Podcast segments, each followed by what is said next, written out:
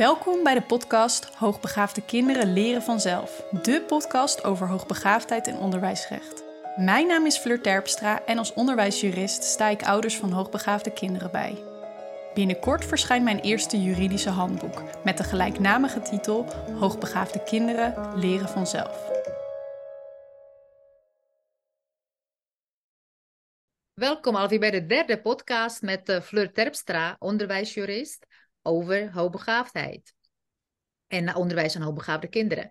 En vandaag hebben we het onderwerp uh, ouder als advocaat omdat je niet altijd Fleur hoeft in te huren. En, uh, en uh, je hebt niet altijd een advocaat of jurist nodig. Maar je bent zelf als ouder vaak wel bezig met gesprekken om, nou ja, om eigenlijk rechten voor je kind te, te, te, verdedigen. En daar zijn bepaalde dingen voor nodig. Voornamelijk denk ik wel kalm blijven, opstellen wat je wil bereiken, een lijstje maken en dan ervoor gaan, denk ik. Maar vandaag willen we daar dus even op ingaan en je wat handvatten geven wat je kunt doen en waar je aan moet denken. En ik heb nu als eerste vraag die wel eens gebeurt, dat je als, althans wat, over wat er wel eens gebeurt, dat je als ouder ehm, je genoodzaakt voelt om in te grijpen en je kind uit school te halen. Dat je kind daar echt niet zo niet lekker gaat, echt ziek wordt. Dat je ehm, dat je uh, niet anders kan dan je kind thuis houden. Mm -hmm. Dat, dat, ja. uh, dat kan natuurlijk als, uh, hè, ik bedoel, sorry ik nog even er tussendoor, want ik wil het even toelichten, dat je kind ehm, niet alleen niet passend onderwijs krijgt, want dat is misschien niet haalbaar, maar ook niet op de juiste manier benaderd wordt en zich gekleineerd voelt of in een hoek gedrukt, figuurlijk. En uh, soms ook letterlijk op de gang gezet. Om, hè, en uh, dan besluit je, oké, okay, ik uh, dat is een ongeschikte omgeving, onveilige omgeving. Ik haal, ik haal mijn kind thuis. Ja, ja dat kan. dat is belangrijk voor ouders om een paar dingen dan te weten. Mm -hmm. um, om te beginnen um, hebben zij natuurlijk het ouderlijk gezag. En dat staat in het burgerlijk wetboek. En onderdeel daarvan is dat ze de verplichting hebben om hun kind te verzorgen en op te voeden. Nou, dat is heel logisch. Maar daaronder wordt ook verstaan dat je moet zorgen voor geestelijk en lichamelijk welzijn van het kind, mm -hmm. veiligheid, bevorderen van de ontwikkeling. Um, en nou ja, op grond daarvan moet je dus als ouder altijd ingrijpen als je ziet dat een ja. bepaalde situatie niet goed is voor het kind. Um, dat zou je ergens anders ook doen. Um, wat het wel wat complexer maakt, is de leerplichtwet, denk ik. Nou, dat is dat wat denk ik steeds op die achterhoofd ja, speelt. Ja, dat is wel logisch. Um, maar uh, de leerplichtwet is natuurlijk met een bepaald doel geschreven. Niet om kinderen uh, trauma's te bezorgen nee. en uh, ziek te maken. Oorspronkelijk is het natuurlijk geschreven om kinderarbeid tegen te gaan. Ja. En, ja, en omdat we het belangrijk vinden dat kinderen onderwijs krijgen. Uh, maar ja, de ouder moet zelf dus een afweging maken welke van de twee eigenlijk het zwaarst weegt.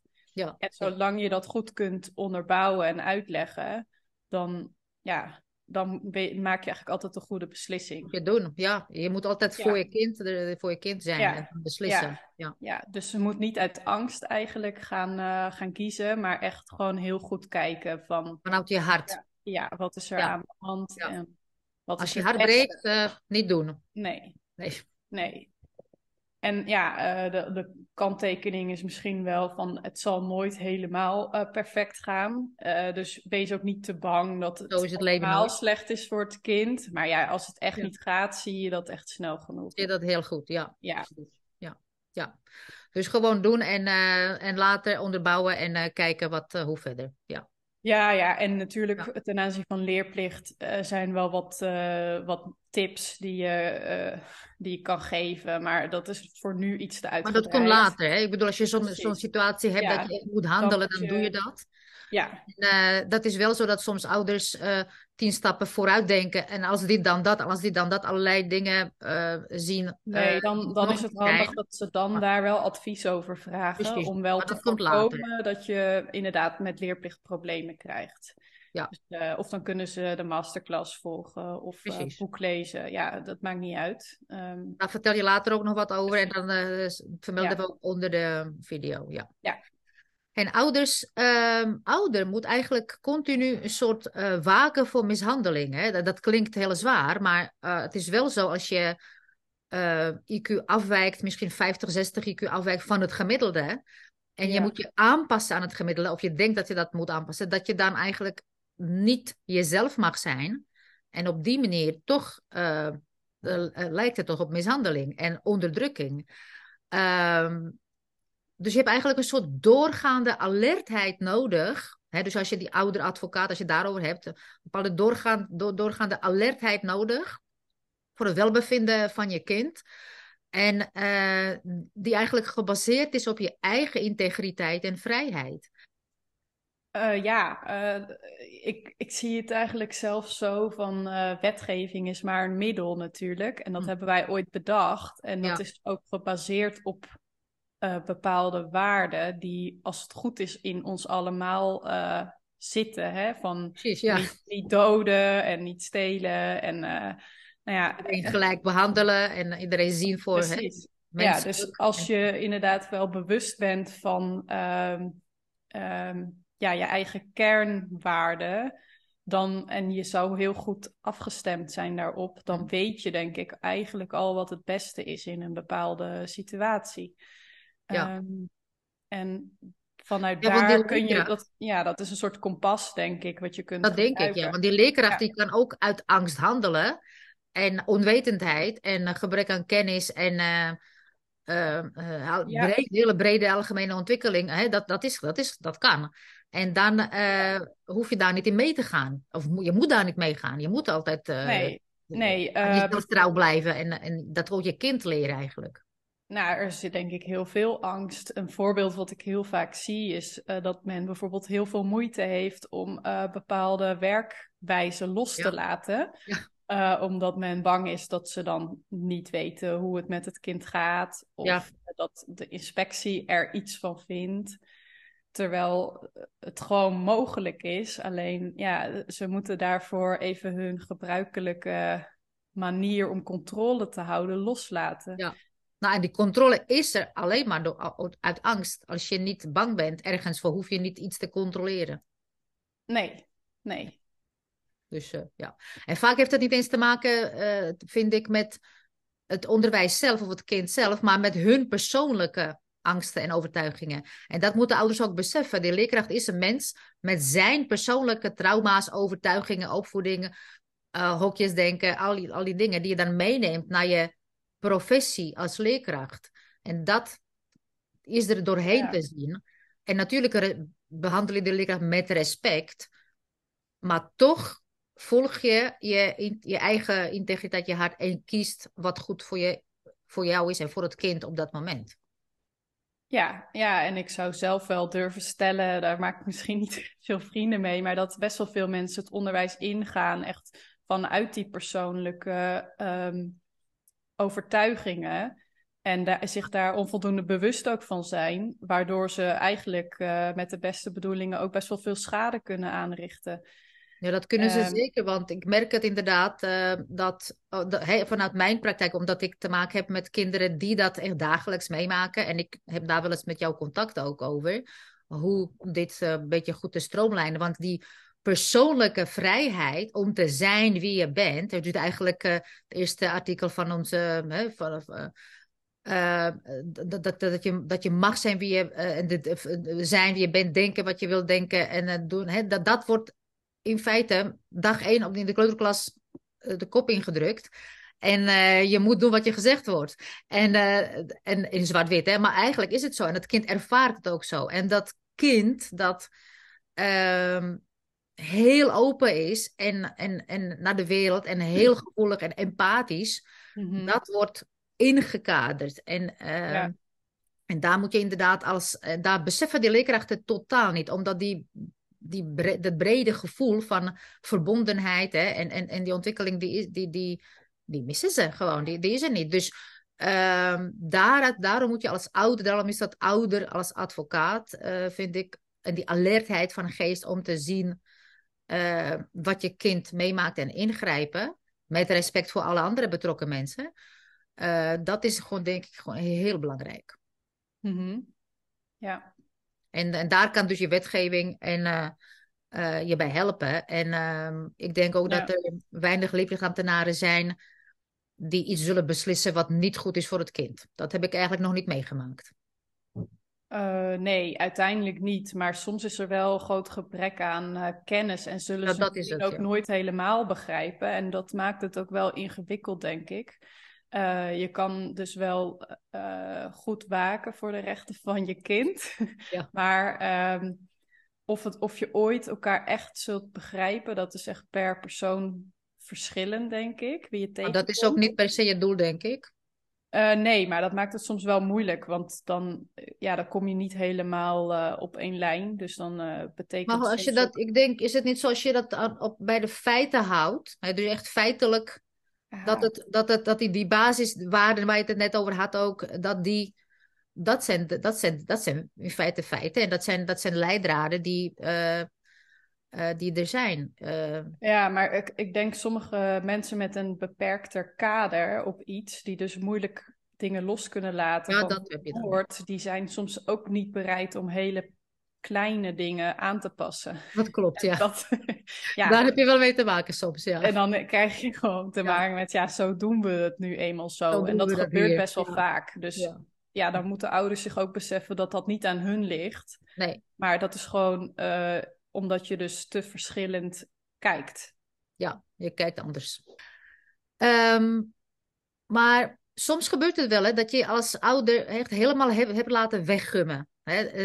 dat, je, uh, dat je door al die overleggen, MDO's, al die mensen die, die zich met je kind bemoeien, je hebt het eigenlijk soort te ver laten gaan, waardoor je denkt van ja, ik ben echt zo uitgeput, ik ben er zo klaar mee. Mm -hmm. uh, dat ouder zelf eigenlijk weer in zijn kracht moet komen en die rol van ouder als advocaat en mensenrechtenactivist voor zijn kind moet oppakken. Een soort. Uh, kan, kan uh, daar de wetgeving uh, steun uh, zijn? Of is dat steeds dat burgerlijk wetboek, artikel 247, is dat je enige soort belangrijkste houvast als ouder? Um, ja, dat is wel een belangrijke. Um, ook het belang van het kind, wat, dat, is, uh, dat volgt uit het uh, Verdrag voor de Rechten van het Kind, hm. is heel belangrijk. En dat is ook in heel veel wetgeving uh, verwerkt. Hm. dus daar kan je ook wel houvast uit halen in die zin dat iedereen die beslissingen neemt over kinderen dat voorop moet stellen. En, is dat, heeft dat te maken met, die, met dat je recht hebt op, op, op je eigen ontwikkeling? Wat, heeft, wat, wat is het belangrijkste met dat verdrag? Um, nou ja, er zijn een aantal dingen wat wordt gezegd van dat is in het belang voor het kind. Uh, inderdaad, het belangrijkste in het onderwijs is wel het recht om je te kunnen ontwikkelen en ja. uh, door te kunnen leren en spelen. Ja, um, ja dat is heel dat breed. Zijn, ja, ja, En dat is dus wel een belangrijke. Um, ja, wat kan je verder bij van steun zijn? Uh, nou ja, gewoon de wetgeving over passend onderwijs. Die zegt echt wel duidelijke dingen. Dat je natuurlijk uh, betrokken moet worden bij het OPP. En uh, je mag ja. niet zomaar geweigerd worden tot een school. Um, je mag niet voor, vooraf een kind gaan observeren. Alvorens het wel of niet toe te laten. En ouders die moeten eigenlijk um, eventjes uitzoomen als ze in zo'n situatie zitten en even gaan kijken van nou, uh, waar gaat het nu echt om? Ja. Dus even al die dingen die allemaal gezegd zijn. En Niet in emotie allemaal... blijven. En... Nee, nee, ja, daar moeten ze wel... Ja. Uh, uh, daar moeten ze wel een uitlaatklep voor vinden, maar niet in het contact met de school eigenlijk.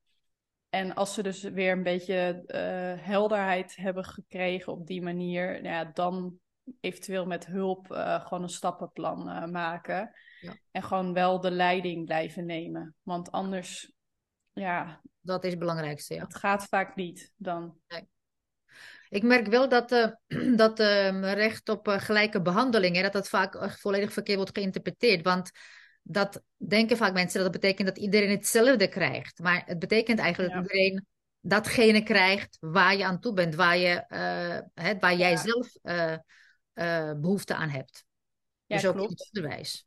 Ja, dat is een beetje een eh, beetje domme uitleg ervan, vind ik. Je, want ja, de gelijke behandeling zou dan ook betekenen dat blinde mensen geen eh braille mogen, eh, want iedereen moet Ja. hetzelfde zijn. Maar je bent Ja. niet hetzelfde, Nee, maar je moet wel dezelfde kansen krijgen. dat En is dat is iets anders. Ja, Maar die wet, het heel gelijke, dus in de interpretatie van de gelijke kansen, ja. eh, daar heb je misschien als ouder ook iets aan, of niet? Als je, eh, Eh, ja, je hebt inderdaad de gelijke behandelingswetgeving die zegt dat als je een handicap of chronische ziekte hebt, dat je Mhm. dan recht hebt op aanpassingen. En in die wet is niet helemaal, is geen lijstje opgenomen wat daar dan allemaal onder valt. Mhm. Dus ja, daar is wel eens discussie over. In ieder geval valt bijvoorbeeld eh, eh, dyslexie eronder, dyscalculie, eh, nou ja, alle DSM-aandoeningen geloof ik wel. Van hoogbegaafdheid vinden ze tot nu toe nog van niet. Terwijl ja, als hoogbegaafde je ook wel aanpassingen nodig hebt om net als anderen mee Ja. te kunnen doen. Ehm, maar ehm, ja, de ouder kan dat wel gebruiken, ook al heeft het College voor de Rechten van de Mens anders geoordeeld. Maar eh, in elk geval kun je eh, vragen om eh, doeltreffende aanpassingen. En dan, dan ja, moet de school kijken of ze dat kunnen bieden. je hebt ze natuurlijk nodig, omdat je anders bent dan gemiddeld.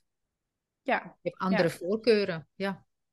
ja, ja eigenlijk alles. Wat je net zegt met breien, of, of een kind met rolstoel, of weet ik wat dan ook. Eh, Ja. Eh, Ja. zo, eh, ja, je hebt gewoon andere behoeftes, andere, ja, Ja, dat is het, ja. ja, het is eigenlijk heel simpel. Ja. Ja, eigenlijk simpel, ja. En, en wat doe je als ouder eh, in zo'n prachtige MDO? Hè? Dan heb je een enorme vergadering met 15, 16, 17 mensen. Iedereen zit, eh, zit daar, iedereen vindt wel iets. En, eh, iedereen, eh, en ze denken dat bijvoorbeeld een speciaal onderwijs de oplossing is. En iemand zegt weer wat anders. En iemand zegt sociale vaardighedentraining. En zo zit je daar. En maar ze kijken allemaal met hun eigen blik naar, een, naar je kind. Terwijl ze vaak het kind nog niet eens gezien hebben, nooit ontmoet hebben. En vaak ook geen kennis hebben over hoogbegaafdheid. En dan zit je daar als ouder en dan moet je proberen het belang van je kind voor ogen te houden. Ja, Kun je, kun je, moet, je, moet je deelnemen aan zo'n overleg? Kun je dat weigeren? Kun je iets anders? Ik bedoel, eh, Eh, ja, je kan ook weigeren, maar dan heb je kans dat ze zonder jou over je kind gaan praten. Dus ja, dat is helemaal eh, vervelend. de, de school weet niet wat te doen. Tien mensen erbij, tien invalshoeken. En dan zit je daar als Ja. ouder. En dan wordt het eh, besluiten heen en weer geslingerd. Oh, je kind, eh, wat kun je doen? Ja, nou wat ik altijd doe is kritisch kijken wie er uitgenodigd worden en eh, gewoon erop aansturen dat alleen degene die echt wat moeten inbrengen aan tafel zitten. Mhm. Dat is bijna altijd alleen maar school, samenwerkingsverband en heel soms leerplicht. Mhm. Ehm, ik vraag altijd om een agenda. Want gewoon maar gaan zitten en praten, dat eh, is Ja. zonde van iedereen's tijd. Kunnen ouders ook iemand meenemen eigenlijk? Stel dat ze... Ja, zeker. Eh, ze mogen iedereen meenemen. Ze kunnen dan aangeven dat dat hun eh, vertrouwenspersoon is. Dus het hoeft niet een advocaat of jurist te zijn. Ze mogen ook hun moeder of zus meenemen, dat maakt niet uit. Of een kind, of een coach van hun kind, of iemand. Ja, mag zeker. mee. Ja. En ehm, ja, verder, eh, ook het kind eh, moet natuurlijk eigenlijk ook gehoord worden, wat hij of zij wil. En afhankelijk van de leeftijd eh, kan de vorm verschillen. Dat wordt volgens mij helemaal niet gedaan. Nee, Dat dat is best wel gek inderdaad, want dat is wel een van de rechten van het kind om ook gehoord te worden als het Ja. beslissingen om hem of haar betreft. Ehm, dus ja, Ja. dat is wel belangrijk. En ehm, natuurlijk wil je niet dat het kind in eh, moeilijke discussies allemaal alles meekrijgt. Dat kan Met natuurlijk ook, 15 eh, onbekende mensen in de ja. zaal zit of zo. Nee. Nee, nee. Eh, dus ja, dat is ook iets om over na te denken. Hm. Ehm, en ja, als ze in één keer gaan aansturen op cluster 4, terwijl je denkt dat het helemaal niet de juiste weg is. Dat gebeurt echt zo vaak. Dat, uh, ja, nou, dat komt denk ik ook omdat een kind dan uh, van school mag worden verwijderd. Want dan kan die Ja. school het overnemen en dan, die krijgen meer geld en kunnen op zich, zouden ze daar goede dingen mee kunnen doen. Maar voor heel veel kinderen is het gewoon geen passende plek. Nee, nee. Ehm, nee. nee.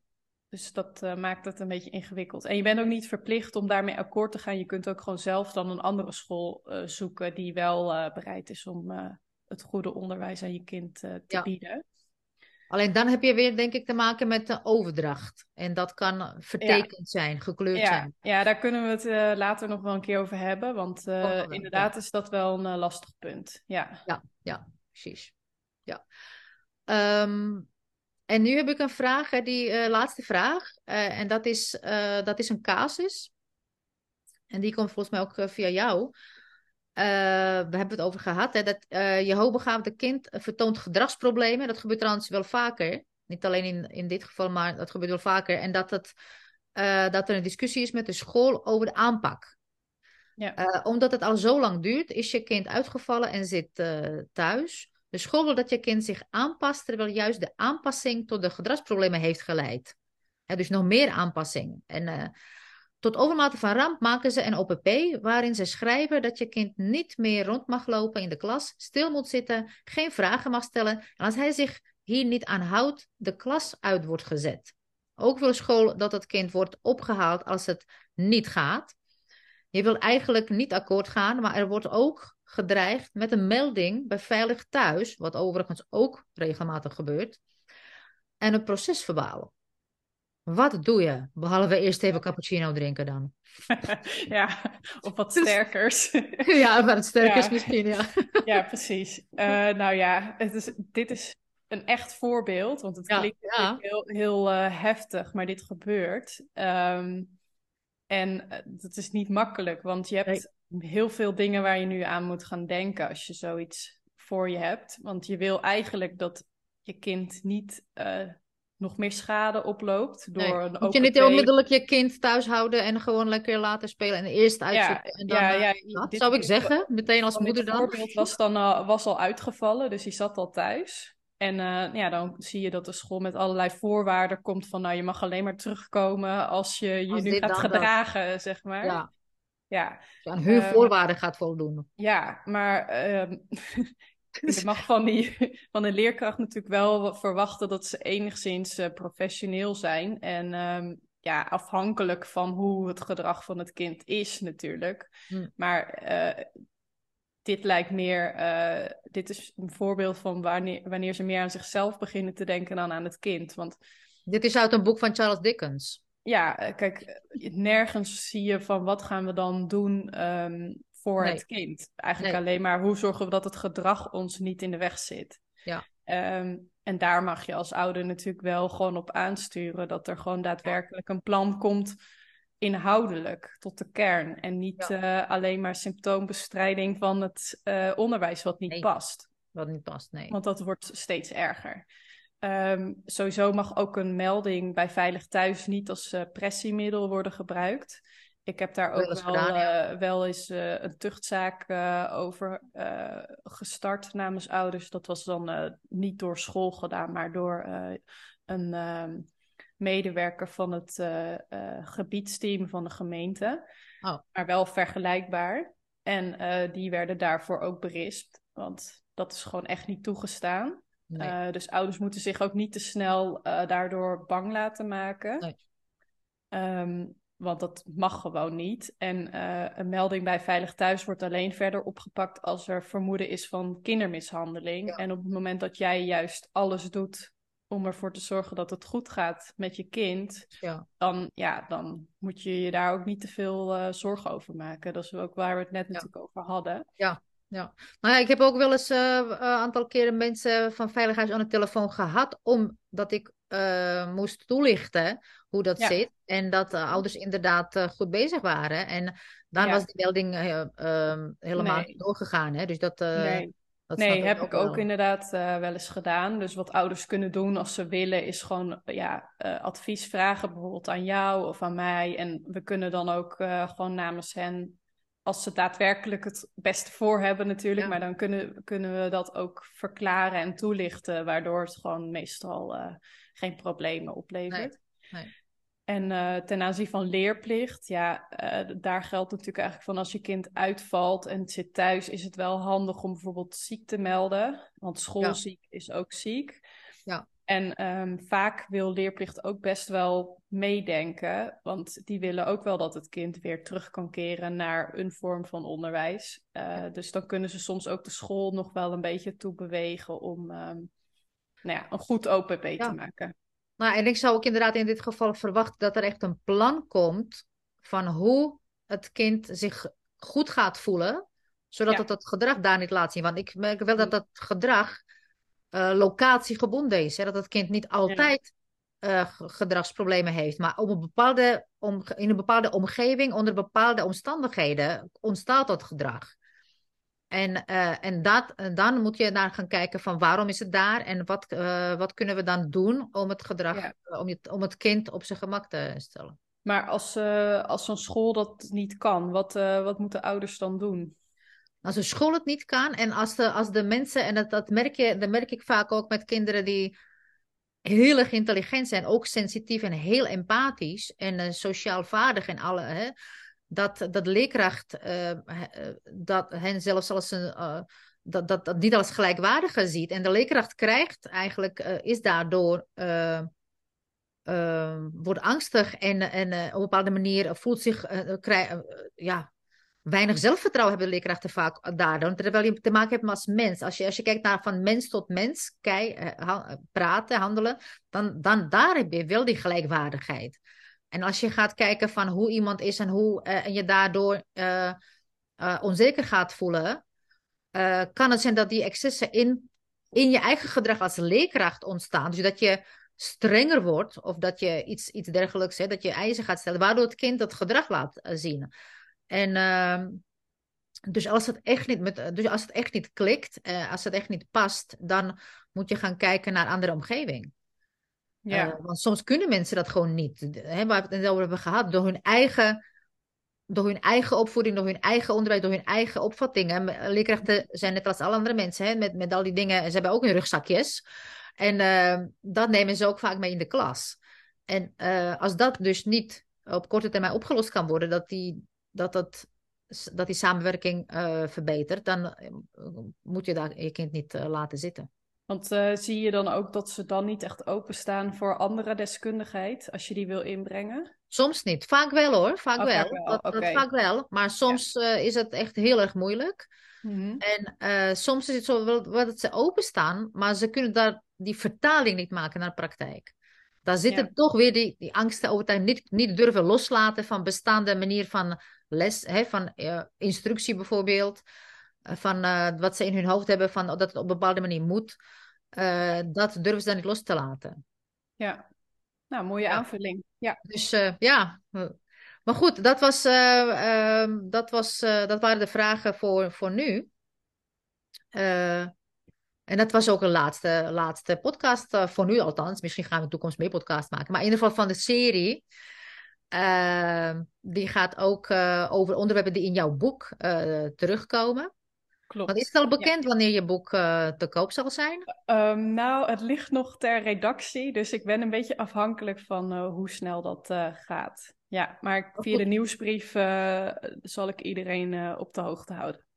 Als mensen via jouw website zich aanmelden op nieuwsbrief, dan kunnen ze sowieso alle nieuws krijgen. Klopt. Ja, En ook een nieuws over masterclasses, want die van 7 februari is er, er komt eraan. Maar Ja. als je dit na 7 februari luistert, eh, dan heb je natuurlijk niet pech, want er komt een, ooit een keer Er weer een kom- nieuwe komen wel weer nieuwe, Er ja, gaan weer nieuwe dingen komen. Ja, precies. Ja. Ja. Oké.